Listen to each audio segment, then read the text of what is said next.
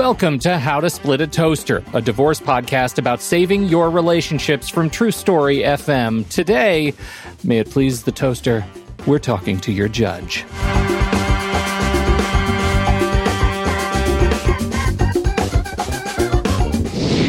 Welcome to the show, everybody. I'm Seth Nelson, and as always, I'm here with my good friend Pete Wright. We've talked about all the different ways to get a divorce. Today, we finally have a resource on the show who can tell us once and for all if I, Seth Robert Nelson, attorney at law, am right about anything. Judge Wesley Tibbles serves as the circuit court judge in the 13th Judicial Circuit, presiding over family court matters. We certainly don't want to say Judge Tibbles has seen it all, but it's not a stretch to say he's seen a lot. He's here today to share the divorce process from his perspective on the bench. Judge Tibbles, welcome to the Toaster. Pete and Seth, thank you very much for having me today. I certainly appreciate it, and I hope I'm able to answer some questions for you all and your audience, and also um, to give a little bit more information uh, and sort of demystify uh, the process of what happens sort of behind the bench and uh, behind the closed doors. So thanks a bunch for having me. We sure appreciate it. No, no, we, we don't want to do all that. Hold on, wait a minute. if we do all that, why do we need lawyers, Judge? Yeah, right, justify right. the process. There must be some secrets out there.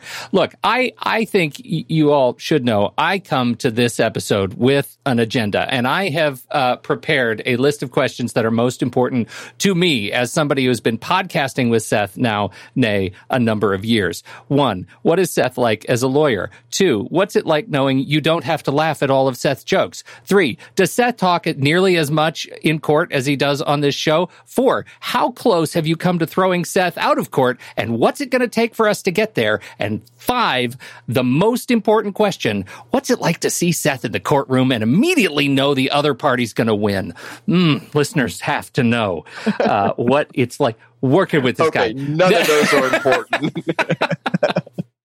One can't answer, two can't answer, three is yes, four is no, and five, um, I won't answer that because it might affect Seth's reputation. So I, this this is a good match, Seth. I'm so glad we're, we're here uh, having this way to go. Uh, so we're uh, really excited, to, uh, in all seriousness, to have you on the show because we've talked a lot about the divorce process, and never have we talked about the divorce process from the perspective of the bench. When people actually end up in court, what is the judge looking at when looking at the litigants. Uh, and so I think maybe, what do you think, Seth? We start with that. As, as the judge, what do you see when you look down uh, from the bench at, uh, at your participants in the courtroom? So for the last probably two and a half years, uh, I haven't really seen anybody in person from the bench because I've been doing most of the things from uh, over Zoom to keep people, you know, to come to court and and continue to have that access to courts. But I think one of the really important things is um, to make sure that people understand we're going to hear the bad stuff, we're going to hear the good stuff. Probably one of the things that people try and do um, and overdo is to either hide their own bad stuff or emphasize the other person's bad stuff. And when that happens, you really open yourself up to the other lawyer or the other party because the other lawyer is going to know your case and the other party is certainly going to know you almost always and they're going to know you way better than your own lawyer way better than their lawyer and way better than the judge. So i think honesty goes such a long way especially in terms of just acknowledging you know, we all have our own faults. And that acknowledgement goes a long way because I, I've, I'm thinking about it from the, from a perspective of the children. These children are going to go somewhere. So just acknowledge your own faults and let's see where we can go from there. And I think to that point, Judge Tibbles is a parent. A lot of the other family law judges are parents. And if you come to court and you can only bash the other side and you're perfect, that's just not real life. That's not parenting. Judge, when you hear it that way, where one person is terrible, your client, my client is perfect. From my perspective, from this side of the bench, I'm not giving the judge what he needs to make a decision because he's obviously not hearing the whole story. Is that a fair assessment? I, I, think that's a fair assessment. And Seth, you've heard me say this in court before. Certainly, um, when I first started, um, and, and, when we were doing some in-person uh, hearings. And Pete, just so you know, what the, the way that we operate is every case within about the first 90 to 120 days after it's filed will have some sort of an appearance in court. We call that a case management conference. Um, it is everyone's first opportunity to come to court. And one of the things that I used to say a lot, or speeches that I used to give a lot, um, and I still do every once in a while, is you need to really figure this out on your own because, as Seth said, I'm a parent, but I'm not the parent to your kids. And you need to be the parent to your kids. And if you think I can make, me as the judge, can make a better decision um, and will know your family as well as you, you're sadly mistaken. And you really ought to be making as many of these decisions about parenting and about moving forward in your relationship with your former spouse or the mother or father of your child. Uh, you need to do that on your own. And um, you can get some guidance from lawyers and counselors and those types of people, and you get some guidance from the judge. But overall, it, ultimately, these are your kids to raise. I'm struck by the requirement uh, on you to remain grounded in such a way that allows you to read the room in a way that is um, that, that that sees through all of the stuff that is coming at you from from so many different positions from the opposing parties. Um, how how do you do that? How do you stay grounded such that you can see through the consternation, the conflict? Based on experience, both as a lawyer and as now seven years as a judge. Um, and I think Seth can can sort of speak to this as well.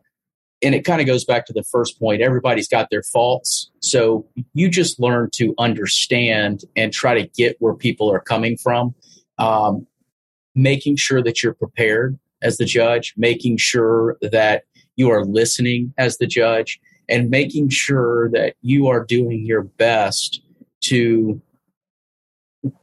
meet people where they are, but also acknowledge that there are certain decisions. Uh, you know, you you you've got I've got a process that I follow in every case, and it's you go through this process, and that's where the decision is. But in the family court area, you do have to understand that there are some people that you're really going to have to meet where you are, where they are, and using the tools that I have, which are very limited, and try to pull them in the right direction.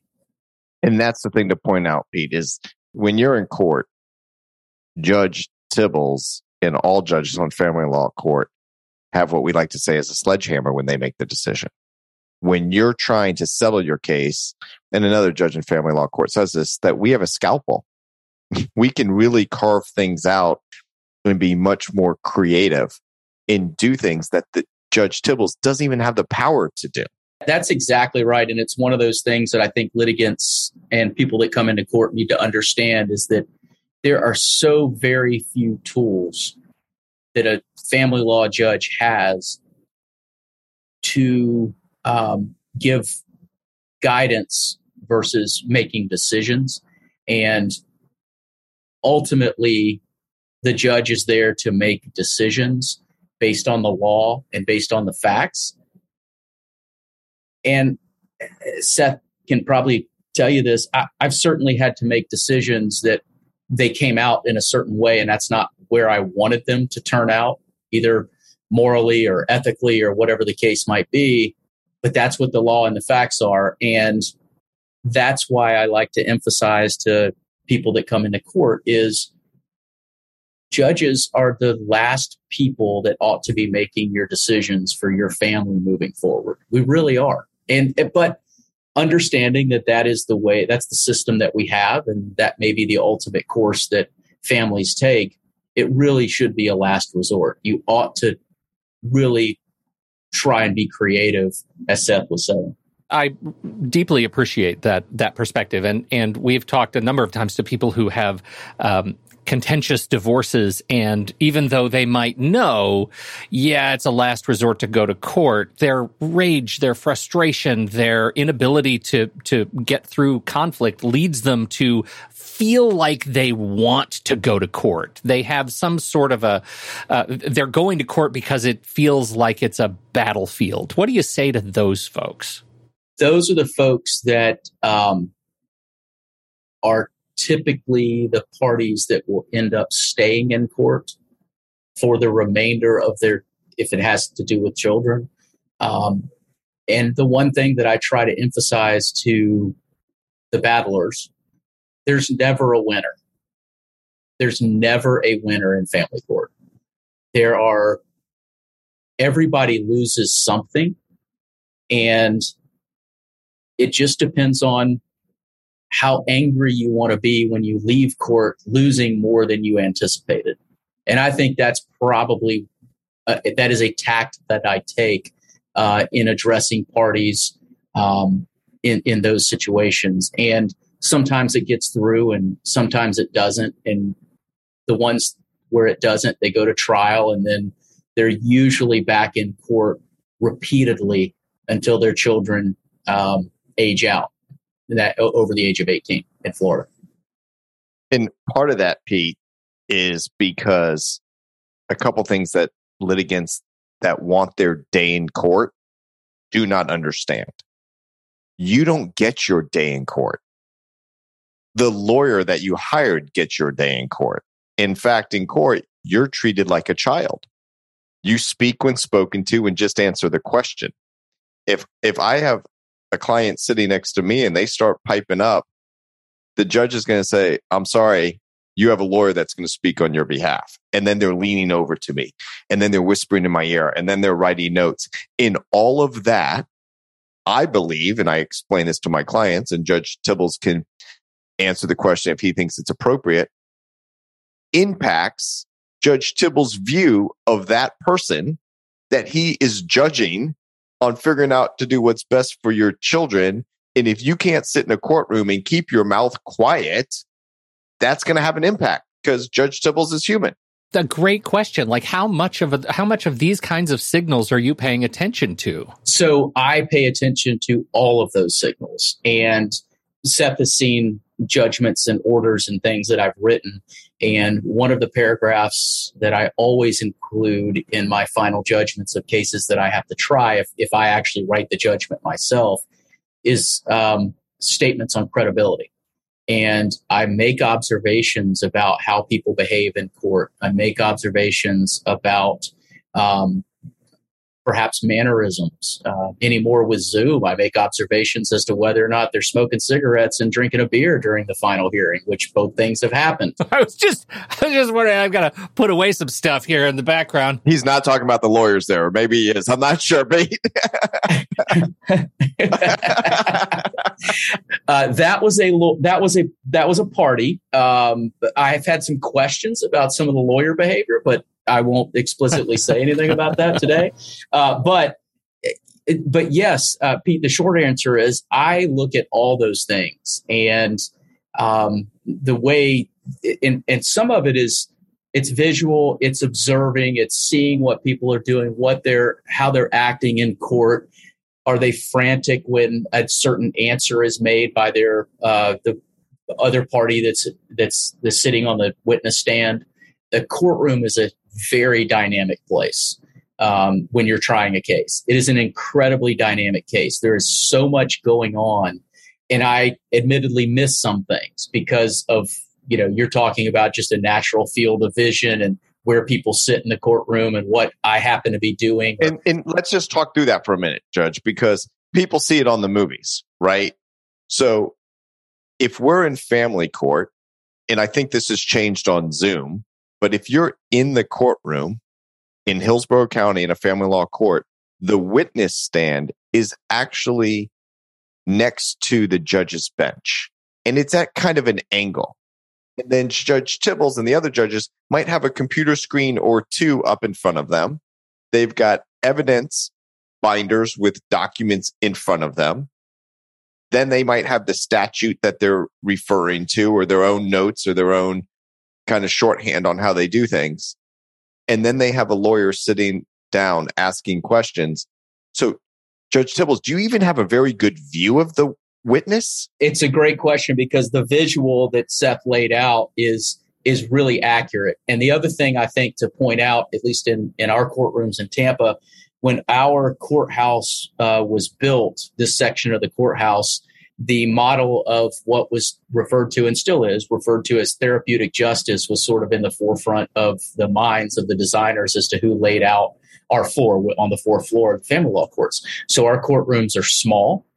They look nothing like a courtroom that you're going to see in a movie or on a television show, except in two courtrooms on the fourth floor. The judge is not in an elevated bench we're all floor level with with with the litigants, with the parties, with everyone.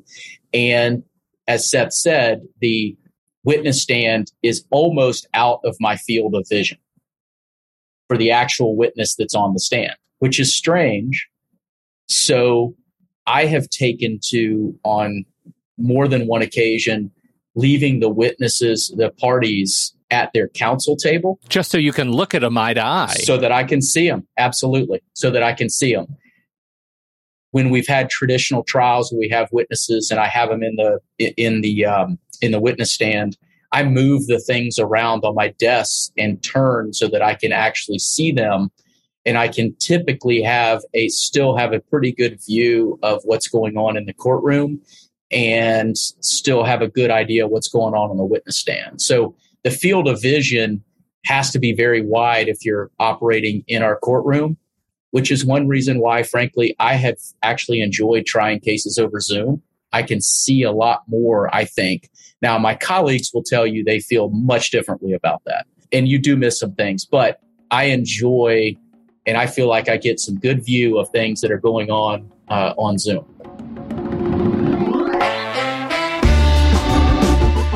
Pete, it's back to school season.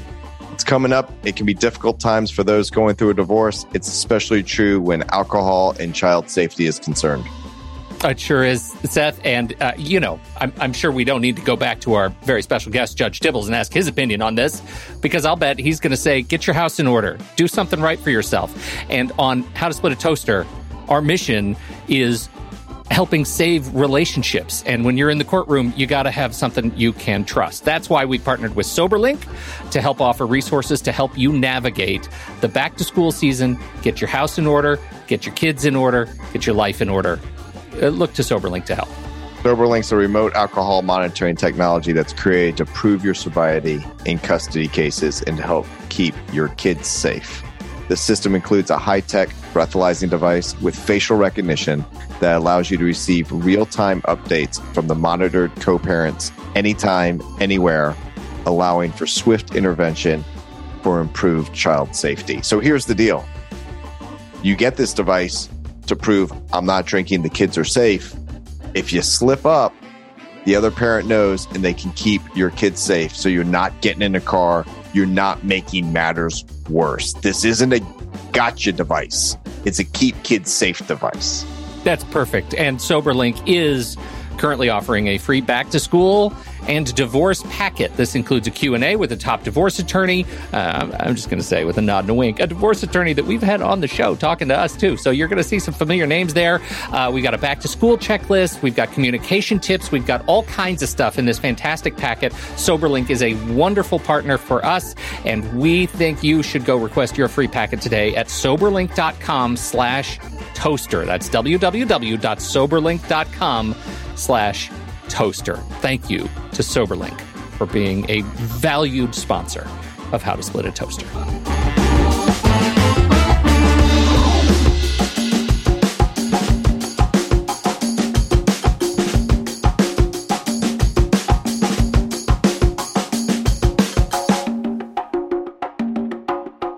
Is there such a thing as uh, um, judicial stage fright? That's a really interesting question. I would say yes when I first started. I would say I'm much more comfortable in the position now. uh, I still have a level of discomfort when I'm not sitting in the courtroom and I see somebody like Seth in the grocery store and and Seth and I have had this conversation in the past, or if I see him on the street, I don't like to be referred to as judge or a judge or anything else out in public.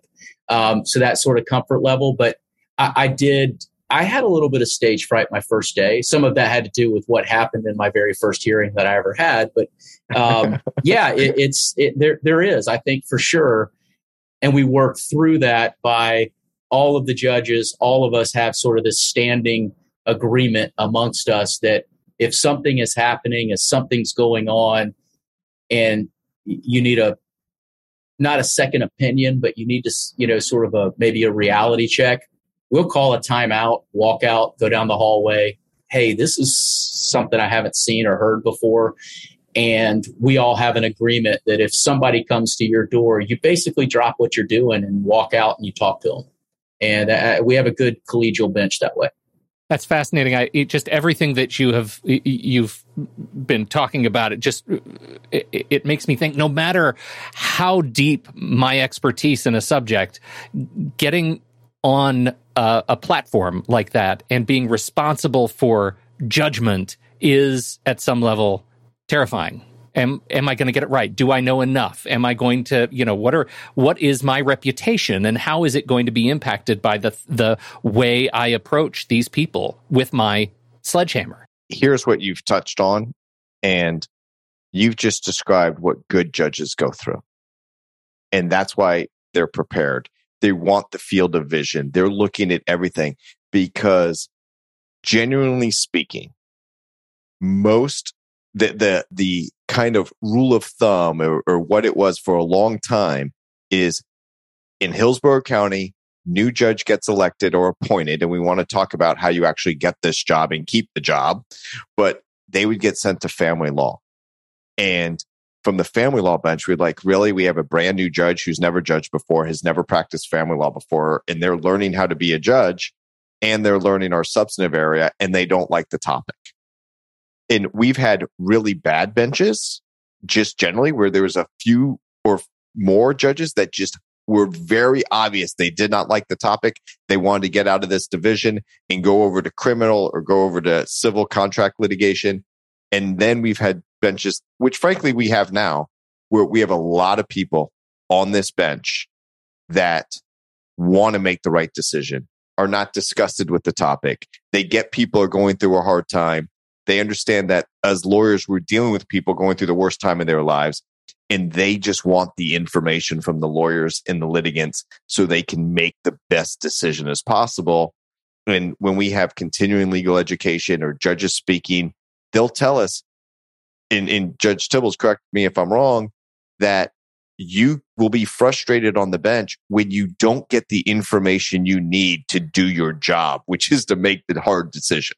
That that can be very frustrating um, because, and I will tell you, in those types of cases where we're not getting that information, there's usually a reason for it, and that goes back to some of the topics we talked about earlier, which is that's maybe information that somebody doesn't want out, somebody can't get out, somebody can't get in into evidence. And I think it's important to to also know. I think Pete, you had mentioned um, sort of how you go about this and and how you um, you know make these decisions. And I'm sort of paraphrasing, but and you were asking also, and I think Seth had brought this up about your you know your client sort of tugging on your ear and trying to whisper to you and everything else.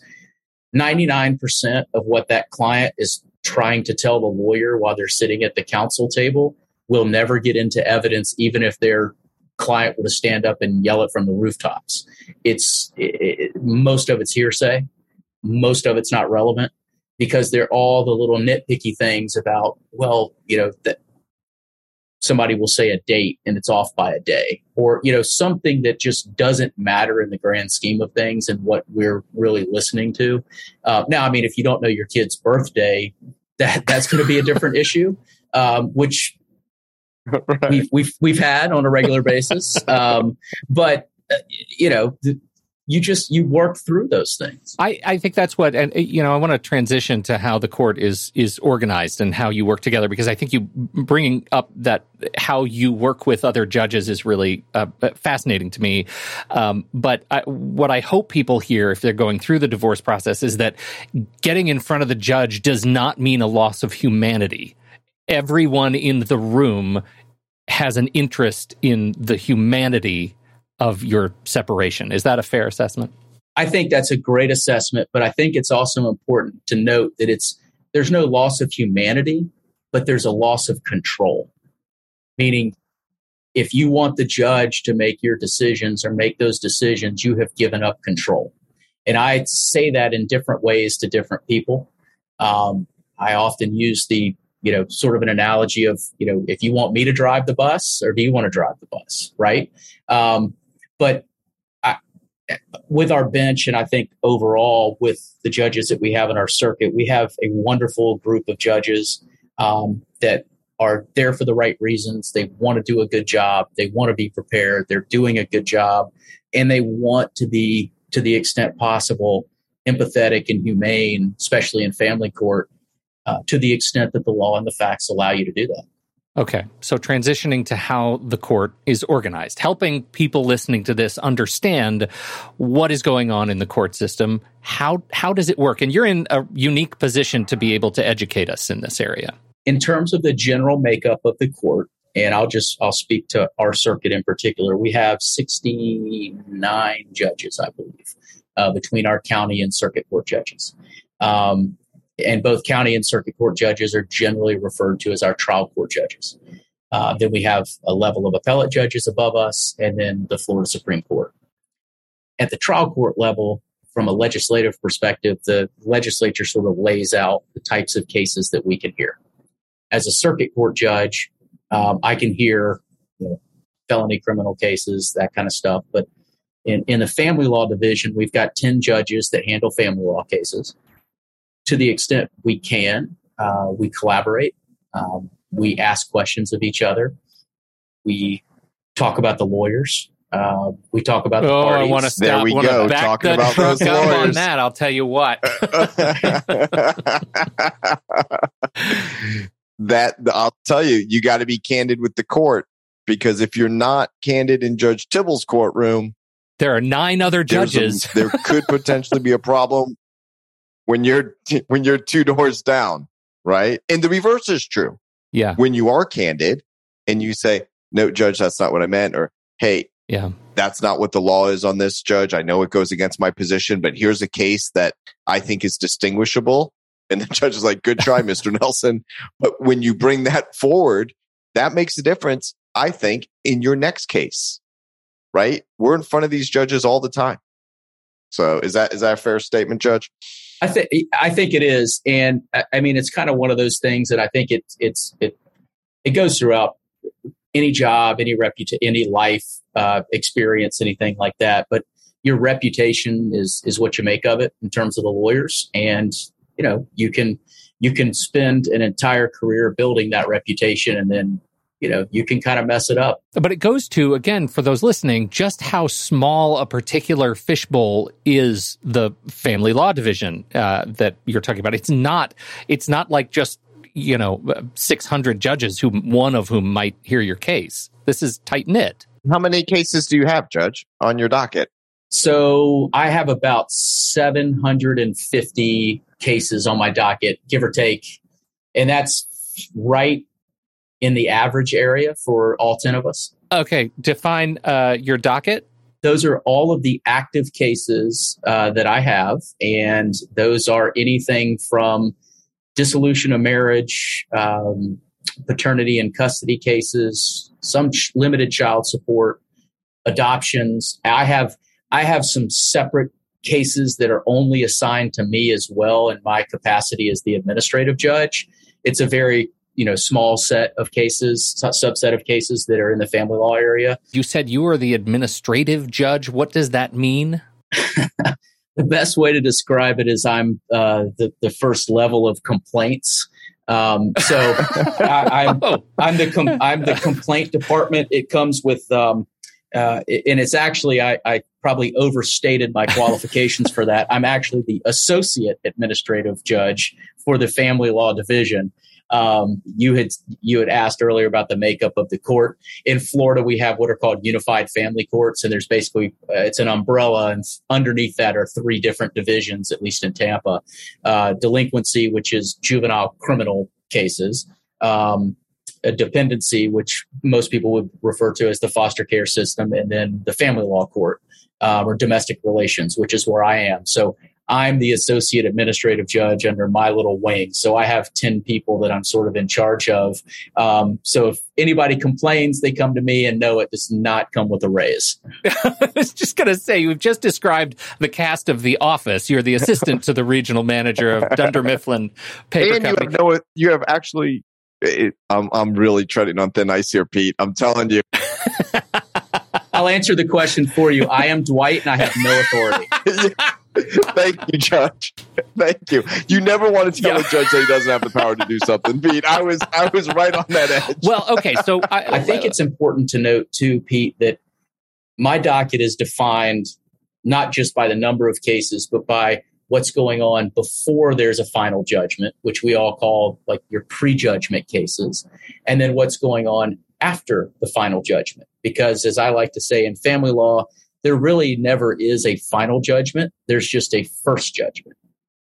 Because people continue to litigate, especially if there are children involved, they will continue to come back to court over and over and over. Until the child's 18? is that a fair assessment? Until the child is 18 and, and, and sometimes beyond. Uh, sometimes beyond that in certain circumstances, yes. And of those 750 uh, cases currently on your docket, on average, how many would you say you're able to work through in a given year? Is that a fair period or? It's a fair period. And I don't know a great way to answer that question other than I, I guess I can answer that question by giving you an example. So we have two courthouses in uh, in Hillsborough County. The main courthouse, which is in downtown Tampa, and then we have a courthouse in our East Circuit or East Division, which is in Plant City, which is sort of in the northeast corner of Hillsborough County there are only four judges that are out there. There's two circuit judges and two county court judges. It was built to serve, you know, sort of the eastern population, and that entire side of our county has just exploded at this point. So there's a huge population out there, and I won't go into all those stats. But to answer your question, when I started in the East Division in my in my docket, I had about I think I had 983 cases on my docket when I started and that was in February of 2019.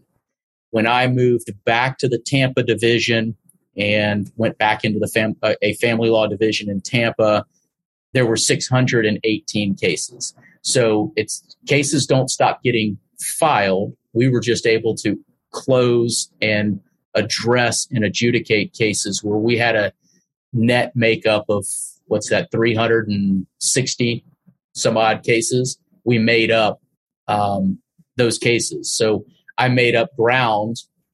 So we were we were getting a lot of cases off the docket. But just think about this, Pete. Now, not all these go to trial, but you have 10 judges, yeah. 750 cases around average. That's 7,500 cases pending. And now I'm in front of a judge and I say, I have a motion because the parties aren't getting along and it's substantive. It deals with kids. I need one day or a half day or two hours. There's not, if I want a day in Judge Tibbals gives me, gives each client, each litigant one day for their trial. Yeah. For 750 cases and he doesn't take a day off you're still not hitting you're not giving everybody who needs it attention. And that was the that's the whole where this whole line of question obviously is going that there are people who are listening to this show wondering why does it take so long? Why is it going to take six months for me to get my one day? And uh, I, I my hope is just hearing the raw numbers you get a sense of why it's taking so long. Well, and, and sometimes it takes so long to get to court, not only because we, we do have a lot of cases and we have, you know, only limited amount of time. New cases are being filed all the time. But sometimes for litigants, they actually need that time to pass so that they can uh, address and perhaps um, get through part of the emotional breakup uh, of their family and get to a point where they are able to make decisions that are not based in emotion and not based on the then and there, but based on what they see for themselves and their family a few years down the road or 10 years down the road. And I understand that. And I think all of our judges understand that. And uh, I know for, I know for, for instance, and for a fact that Seth has had a couple of cases where there, there's stuff going on outside of the courtroom that I'll never know about.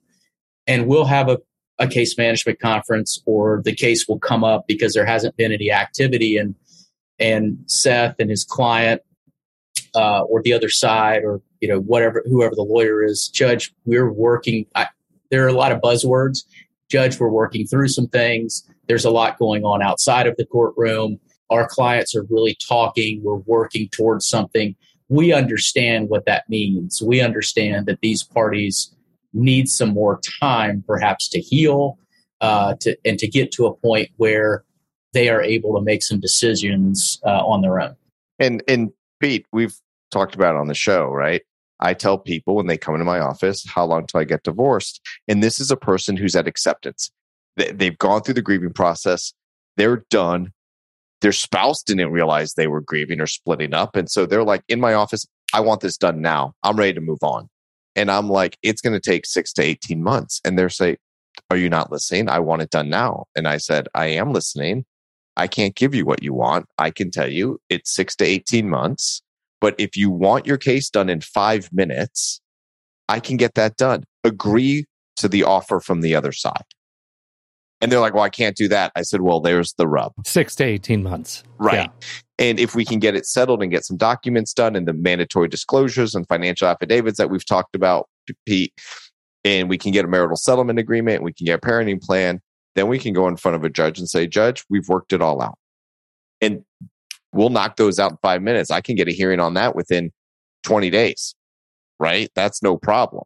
But when you have the big litigation and you're fighting over documents and you're coming back all the time and you're taking up more of the court's time, and you don't want these judges to remember your case.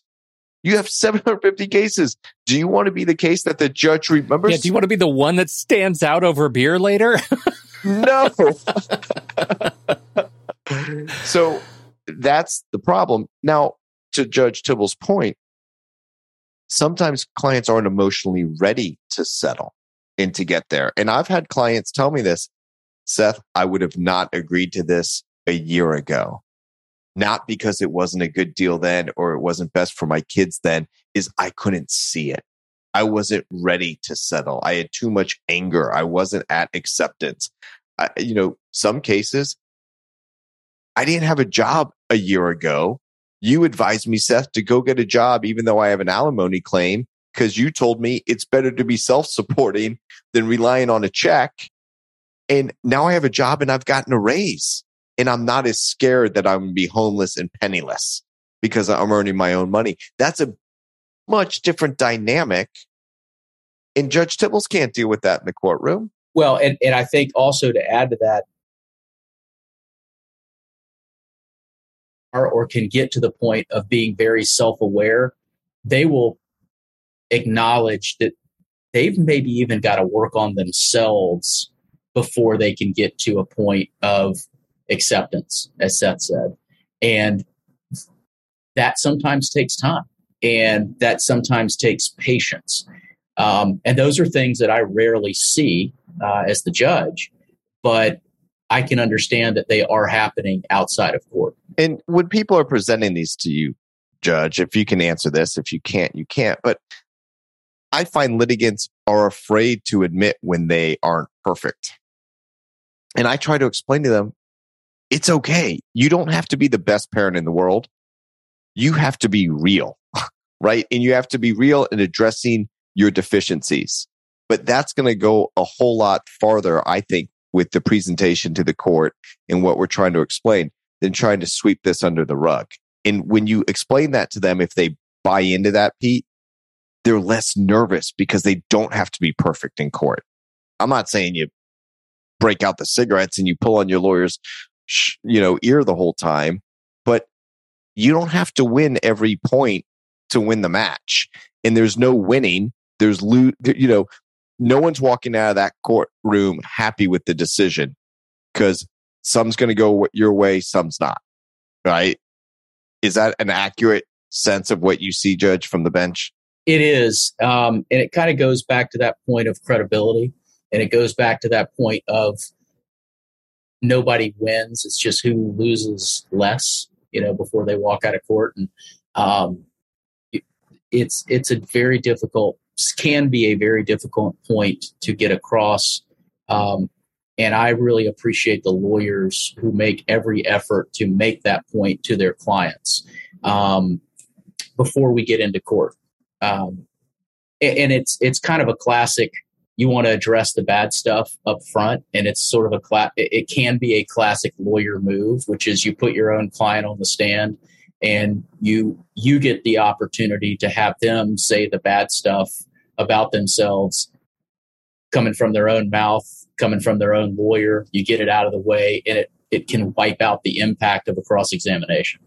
So I, I'm, I, I have to ask a question that I, I don't think Seth can uh, can ask. What do you do? You're in court from your perspective, uh, and you see uh, a, a, lawyer that is of questionable approach. A lawyer who, in your estimation, is is not doing a good job, might not be an ethical um, uh, participant in the case. How do you how do you handle that? So it, that's a great question, and it is fraught with problems and how to address it. Um, the one thing that I have endeavored to do, and I've not done it every time, I can promise you, is I endeavor in that situation to not embarrass a lawyer in front of his or her client. I think that is, um, I think it's a one of the obligations we have as judges is not to interfere to the extent possible with the attorney client relationship. Now, my typical or I guess my desired reaction would be for me to at some point be able to speak directly with that lawyer about his or her conduct. And I have done that in the past and I try to do that in a in a fashion that is more of a mentoring role. Um, because the last thing any judge wants to do is report a lawyer to the bar, so the Florida bar, um, and and that's the that's the governing body for all lawyers in Florida. There's 107, 108,000 lawyers in Florida. All of us are required to be members of the Florida bar, and they have a disciplinary arm. My wife is actually on a um, discipline committee. She's a lawyer as well, and you just that's not where you want to go. So you try to handle it in the best way possible by not embarrassing the lawyer and trying to address it directly if you can in an appropriate fashion. We have some other options in uh, in Florida. We have a um, uh, professionalism committee that you can refer the lawyer to, and it is um, it's non-disciplinary. Um, you can't lose your bar license. You can't be suspended. But it is a group of lawyers and judges that are assigned to those committees to to sort of have those similar conversations that I would want to have with that lawyer. But let me ask you a thing about actual judging. So if you have a lawyer, maybe they're not doing anything unethical. And it, this happens a lot in family law. We have a lot of solo practitioners, maybe fresh out of law school, only a couple years. So they're just not as experienced. They might not have the mentoring. They're ethical. They're doing the best they can. They're just not necessarily very experienced, and therefore they're not necessarily presenting a great case it's been my experience that judges don't hold that against the client. You're actually trying to get to the information. You're allowed to ask questions from the bench if you choose to. So it's not that you're going to necessarily penalize someone for having a bad lawyer, just like you're going to reward someone for having a good lawyer, because ultimately you've got to just get through it and get to the facts and apply the law. Is that is that an accurate way that you try to approach those different situations? I, I think that's very accurate, and it's it would be incredibly unfair to penalize a client. That being said, sometimes the result that comes out may feel like a penalty to the client, but that is not it's not a judge actively penalizing a client because of their lawyer's job. It's just their lawyer, you know, may not have done a great job. And Seth is right. Judges in the family law division have a little bit more leeway to ask questions, but that's a very fine line. You have to be very careful that you don't cross over and give the appearance of advocating for one side or another and that raises a whole other host of issues.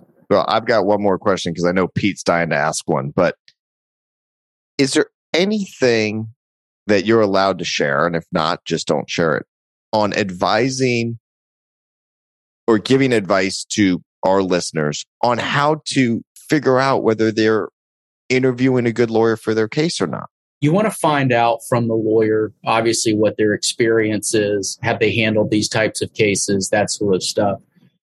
I also think that if you come to a lawyer and they say, why don't you ask two or three other lawyers about me? Or why don't you go interview with two or three other lawyers and then you make your decision? Those are lawyers that are confident in their ability. Uh, they are confident in their capacity to handle your case, and they're confident that you're not their only client. A lawyer, when you walk in their door, and if they, the lawyer immediately says, "You're hot," you know, I, you're hired as my client, and write me a check for X amount, without going through and really getting a better idea of what your case might be about I would probably be a little bit wary about that. And I took that same approach when I was a uh, when I was a practicing lawyer. I I was in a little different position. Uh, the firm that I practiced with by the time I left had 700 lawyers all spread out across the country. So a lot of the cases that I had, they were institutional clients to the firm, you know, those sort of things, and they were hiring our firm and our lawyers for particular reasons. So it's it was a little bit different, but you do have to be discerning as a lawyer as to who your clients are going to be, and you have to have confidence that if that client turns around and leaves your office, it's not the last client you're ever going to see. And I think lawyers that tell you go check out some other people, and then if you like me, come on back. Okay, I've got I, I, think two questions, and I think they're related. The first one we were talking about the organization of the of the courts, and I'm wondering what level of agency you have uh, as judges in the circuit to define how the court is run. And second, the related part, how do you get the job? The answer to the first question is ultimately every judge in the state of Florida is an independent independently elected or appointed, and eventually always elected um, constitutional officer. Each circuit also then has an elected chief judge, and that election is by the sitting judges uh, in that circuit. So that's how we handle things. That chief judge is the one who ultimately makes, at least in our circuit, ultimately makes all of the decisions as to where uh, people are going to be assigned. That is, what divisions of the court they're going to be in. There is guidance. When I first started uh, in 2015, there had been a group um, of my colleagues at the time who had put together a recommendation of um, how long you were in certain divisions and when you could ask to be moved or what your seniority was and all those sort of things. So there is a sort of a guidepost as to where you are and when you can move and how long you stay in a position and and and those sort of things. But ultimately, if our chief uh, came to me tomorrow and said, "You're going to the criminal bench on Monday," there's nothing I can do about that. Um, and I would, you know, it's sir, yes, sir. I'll go wherever you want me to go. And suddenly your docket is thrown up and split with the other nine remaining judges, and whoever comes to fit you we got a family, a new, the guy from criminal or the woman from criminal bench. She's coming in and handling Judge Tibbals' old docket. And if I have a trial in front of Judge Tibbals on a Monday and the chief judge moved him to a different assignment and a new judge is sitting there, I say, Good morning, Your Honor. I'm ready to proceed. I don't get to see, I want Judge Tibbals or or, or maybe, thank God, Judge Tibbals isn't here.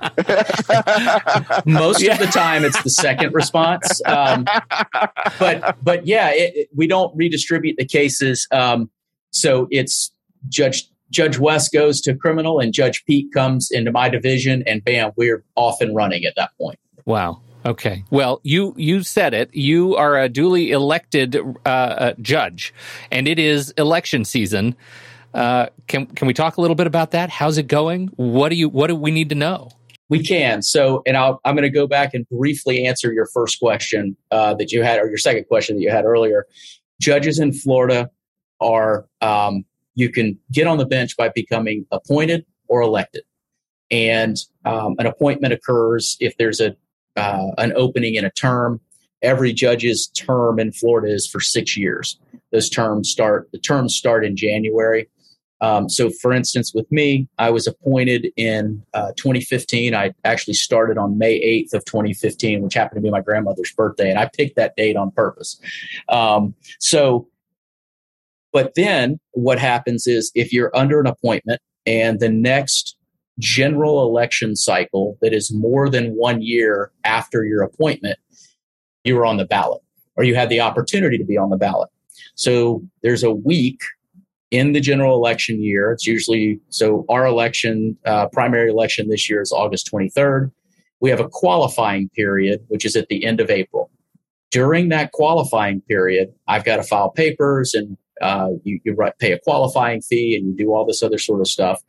But during that week, anybody can, uh, if you're a member in good standing of the Florida Bar and you've been practicing law for, or you've been a member of the bar, Florida Bar for I think at least seven years, I think it's seven years, uh, you can put in to become elected at that point. You can put in uh, to be on the ballot.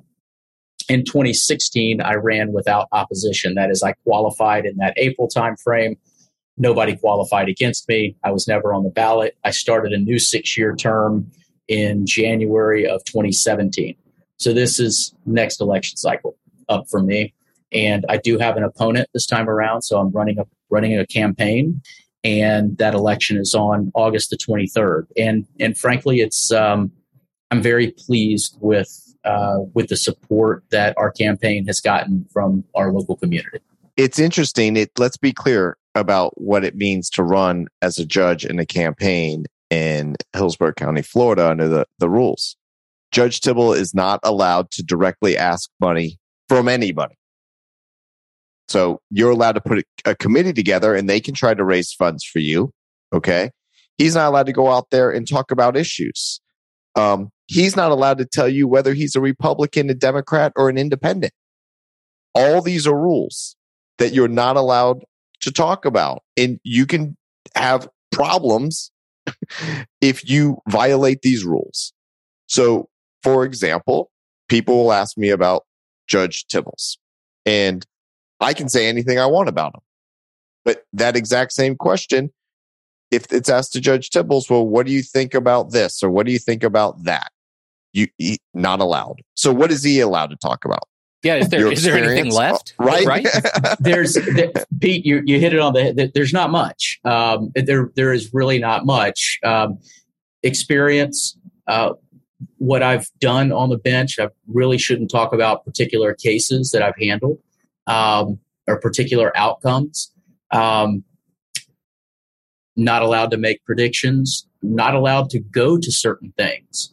For instance, if there's a um, uh, a candidate forum and not all of the judicial candidates are invited, uh, you're not allowed to go. If you are go, if there is another candidate forum and it happens to be a partisan uh, forum, uh, for instance, uh, there there are forums coming up, and there are both uh, partisan candidates. Uh, so in in in other types of races, congressional races or state senate or um, legislative races, and then judicial races. Typically, the way that those work is the judicial candidates will go first. They'll have their little speech. They can perhaps answer a couple of questions. They go off to the side. And typically, when the partisan candidates start, the judicial candidates have to leave. If there's a if there's any event where there's even if it's an event for me by my campaign committee, if someone is going to make an ask for campaign contributions, I have to leave. I can't be in the room. And we have, at last count, a little over 900,000 registered voters in the county. And it's a county-wide same, you know, same boundaries for the circuit judge as the county. So you're talking about, you know, 902 or 3,000 registered voters where there's no television. Uh, there's not a lot of ads. I mean, all that stuff is expensive, and you don't have, you know, partisan party money. You don't have all these things that are coming in. It is your campaign. You committee. can't talk about any issues. There's no about, issue to run on. There's no issues to run on. People ask, "What's your platform?" Well, the fairness, experience, and integrity. That's it. I mean, that's that's my platform. And I want to talk about that integrity part for a moment because I hear this from my friends. Like, well, Seth, do you contribute to all the judges' races? I say no. They're like, oh, well, when you do, you're going to get a little favor in court. They're going to, if a tie goes to the runner, tie goes to the contributor. One, I've never had that experience. Two, sometimes you're in court with someone else that's also contributed. So what's the difference?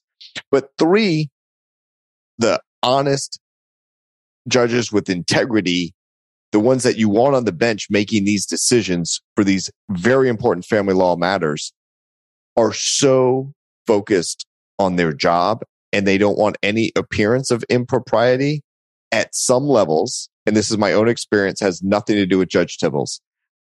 I feel that sometimes I have to do even better because there's not going to be the appearance like I did Seth a favor. Like that just doesn't even happen at all anyway.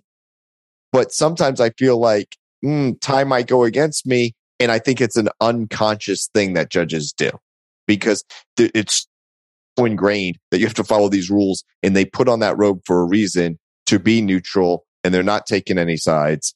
And that's what you need on the bench. Right. So I think is that, Uh, do, do you ever feel that judge that, that you have to check your bias or anything like that? Only if you can answer. Don't if you can't.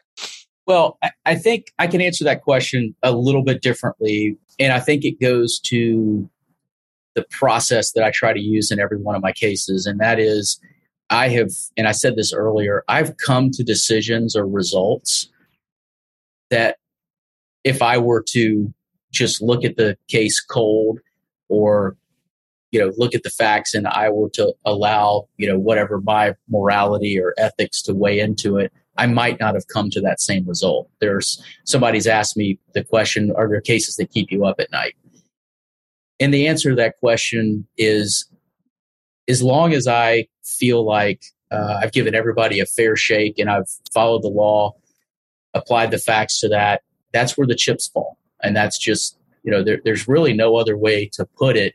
Um, but ultimately, there are sometimes going to be those cases where it comes out a way that you might not personally want it to come out. And that that's just part of the job.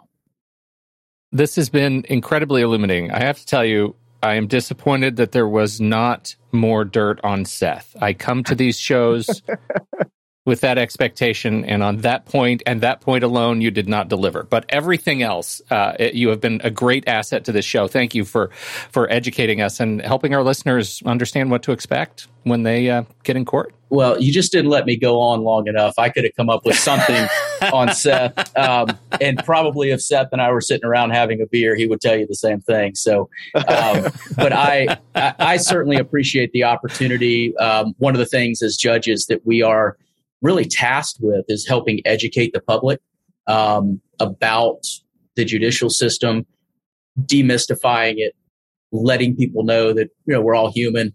Um, and, and, I I really appreciate the opportunity to to to get on the toaster and uh, and and be able to contribute in that way. Well, tell us, uh, give us the plug. Where would you like people to go to learn more about you and about this crazy season you're in the middle of right now? If anybody wants to learn a little bit more, uh, I have a website. It's judgetibbals.com. Fairly simple. Um, I'm also on Instagram. I don't know what it is. If you just, I think it's Keep Judge Tibbals or something like that uh, and also on Facebook uh, under my name as well. And then I have a page that is Keep Judge Tibbals. So T I B B A L S. My um, my campaign committee updates that stuff regularly, so you can figure out what we're doing and what's going on. And uh, read a little bit more about my bio on the website. Well, that's perfect.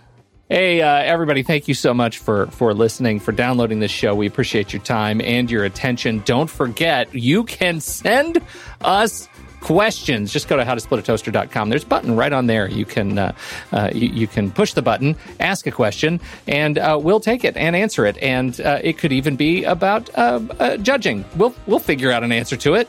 Don't worry, send it in. We just want to hear from you. So, howtosplitatoaster.com. Thank you so much on behalf of Judge Tibbals and Seth Nelson, America's favorite divorce attorney. Can I say that in front of the judge? He doesn't have to agree. feels a, feels a little dirty. Uh, I'm Pete Wright. We'll catch you next time right here on How to Split a Toaster, a divorce podcast about saving your relationships.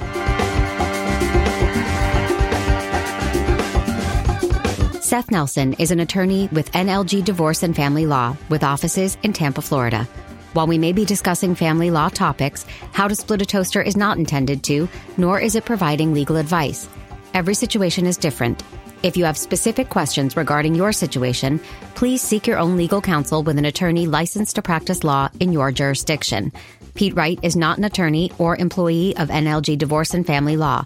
Seth Nelson is licensed to practice law in Florida.